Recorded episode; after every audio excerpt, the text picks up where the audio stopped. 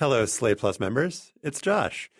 So we ended up talking about the election for a long time, and we carved out a bit of that conversation for the bonus segment, and we're going to refer back to some of the stuff that you heard earlier in the show about Colin Kaepernick and voting and the NFL, and we're going to start it off with Stefan's going to pose a question about the NFL and whether anything about the league is going to change because of Donald Trump's election.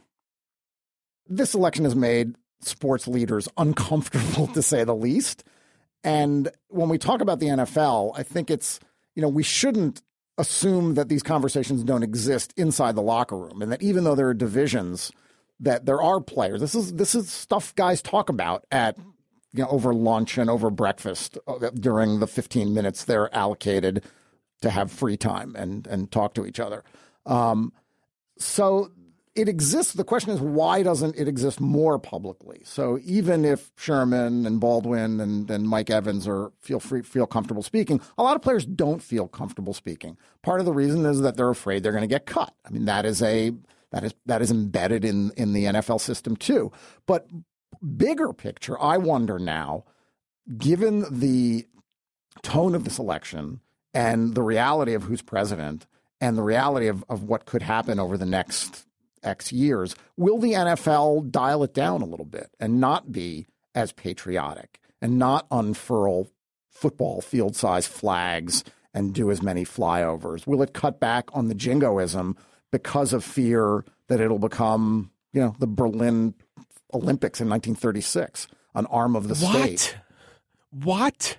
I mean, I can't think of a more, well, it's okay, fine. That's not your theory. That's your question. But if the answer is yes, I can't think of a worse misreading of what's going on. Will they become less jingoistic? This election showed us that sort of NFL confluence with patriotism and flyovers is the majority opinion, or at least of the states that elected Donald Trump.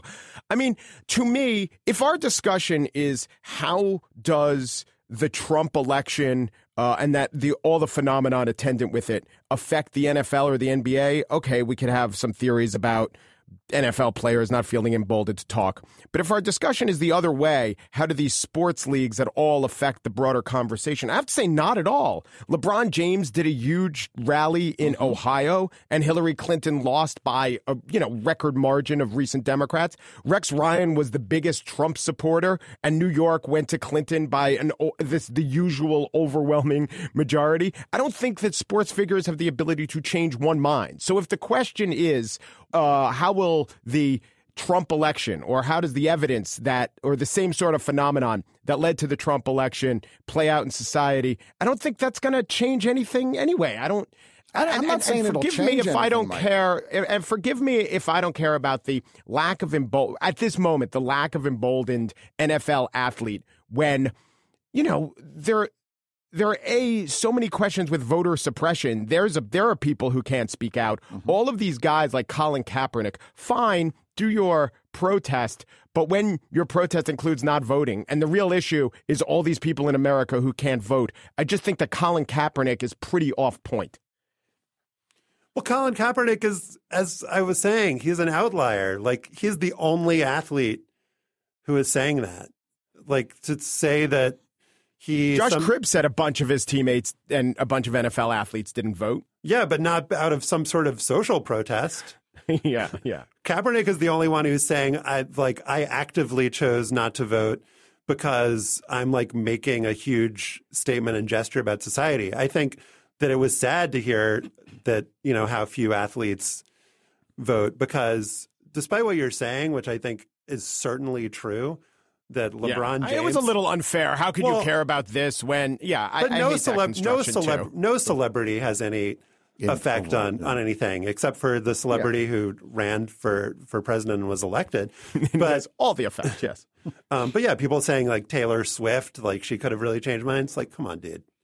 Seriously? But my question, Mike, was more about whether Roger Goodell will look at the cultural environment and decide to what, ratchet up the jingoism? But wait, no, that's a pre-Trump conclusion. That's the same kind of question as how is the Republican Party going to reform itself? To me, Roger Goodell, son of a Republican senator, he wins. The Republicans win. Paul Ryan was right not to run away from Trump. The NFL was right to embrace jingoism.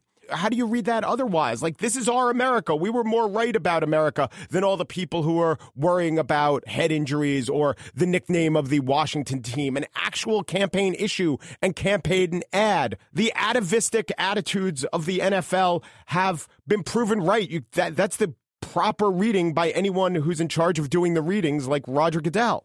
I think that it's sad that somebody, like what Josh Cribbs said, that a lot of players don't vote, don't have any interest in voting, and say that they just don't care. Because despite the fact that, LeBron James campaigning for Hillary Clinton is not going to have any effect in Ohio, or didn't have any effect in Ohio, like what Andrew Hawkins said on our show, that black athletes are some of the only black, figures in America that people care about and listen to and think even if they don't change their minds like instantly, like, oh, LeBron says that Hillary's cool, I'm going to vote for her. People will listen to what LeBron James says about anything, and it'll at least go into their heads and rattle around in there. Like, don't you think a lot of kids saw the SB speech about, police violence that LeBron and Carmelo and Dwayne Wade and Chris Paul made? And even if it didn't immediately lead like everyone to go out in the streets, that has to have an effect on society and on our culture and on attitudes when athletes say things like that. And so the kind of apathy that a lot of guys have, I'm not like mad at Josh Cribbs or something, but it seems like it would be better for the country if, folks who had these positions and were prominent, especially, from groups that normally, a lot of white Americans just don't give a shit about or don't listen to, if they did use their voice and their platform. Right. Because, Mike, you're not saying that because it's not going to sway some significant percentage of the electorate that LeBron James shouldn't do this. I mean, the point is that they should do this. And whether it affects people, he can't control that. He just has to be true to himself and recognize that he has this platform and go out and do it. If the net result is Donald Trump getting elected, it's not LeBron James's fault, but the absence of LeBron James's voice only further isolates sports from the bigger society. Yeah, well, I didn't say that. I didn't think that LeBron James was to blame. In fact, we've been taking for granted what a great activist LeBron James has been, and compared to others of his ilk, Michael Jordan. I mean, it's just so much more heartening to see where LeBron James is. Though is that maybe a consequence of, we bemoan the divided country? So if the country, an undivided country has as its preeminent NBA star Michael Jordan, who says Republicans buy sneakers too, maybe the consequence of the divided country is that we have these. And by the way, I don't bemoan the divided country. Some others do. I appreciate the three NBA coaches we cited for giving those eloquent criticores, because whenever someone makes good points from whatever walk of life, it's worth it. And them doing it in this form of entertainment that I enjoy, it's great. And when I think about the fact that I'm a Jets fan, and Woody Johnson was a major Trump fundraiser, and actually more than a fundraiser, helped strategize things with Chris Christie, that's not a good feeling for sure. So I do think that as much as sports reflects society and society reflects sports, thinking about it as an entertainment that either nourishes the soul or doesn't is an appropriate thing. I do not think. I think that 99 out of 100 parts of the indication of sports is that they reflect back to us where society is, rather than the other way around. NFL ratings went like way, way up on Sunday, by the way. So that's some fodder for the theory that people were just depressed or focused on the election, and that's why the numbers were down. But Also, good games. Pittsburgh, I think Dallas, it was more good Seattle games. Seattle and the Patriots. My God, with Seattle and the Patriots. I'm like, my God, a Sunday night game I care about. 3 quarters in, a Sunday night game that's compelling. And then the uniforms are normal. I know that's a Thursday night thing, but that's my deal. Yes, I like that. Yeah, the ratings for both those games were super high. And I think it was probably more just that these were really marquee matchups. But do you think, Stefan, where do you fall on the idea that sports are a thing that people turn to just be distracted from the awfulness of life versus – I just don't understand – I guess I just don't understand the theory that people wouldn't watch the NFL during the election because they were just like watching Meet the Press instead. That never really made that much sense. No. Because it probably wasn't true. I mean, is there any empirical evidence that was the case? I didn't see any. So I think people watch sports all the time. People don't stop watching sports because they want to watch John Dickerson, as great as John Dickerson is. They watch sports. Sports watcher himself.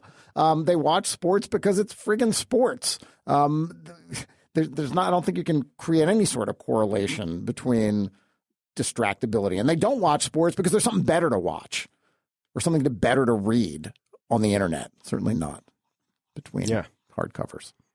Yeah, and anyway, we talked about how those Sunday games, if it was a Meet the Press factor, how those Sunday games didn't really fall off. It definitely has to do with the quality of the teams. Well, people time shift Meet the Press and just watch it during Sunday Night Football. Yeah, well, I listened to the audio of Meet the Press during that. Yeah. That is it for our bonus segment this week. Thank you, Slate Plus members, for listening to us, bearing with us, and we'll be back next week with more bonus material for you.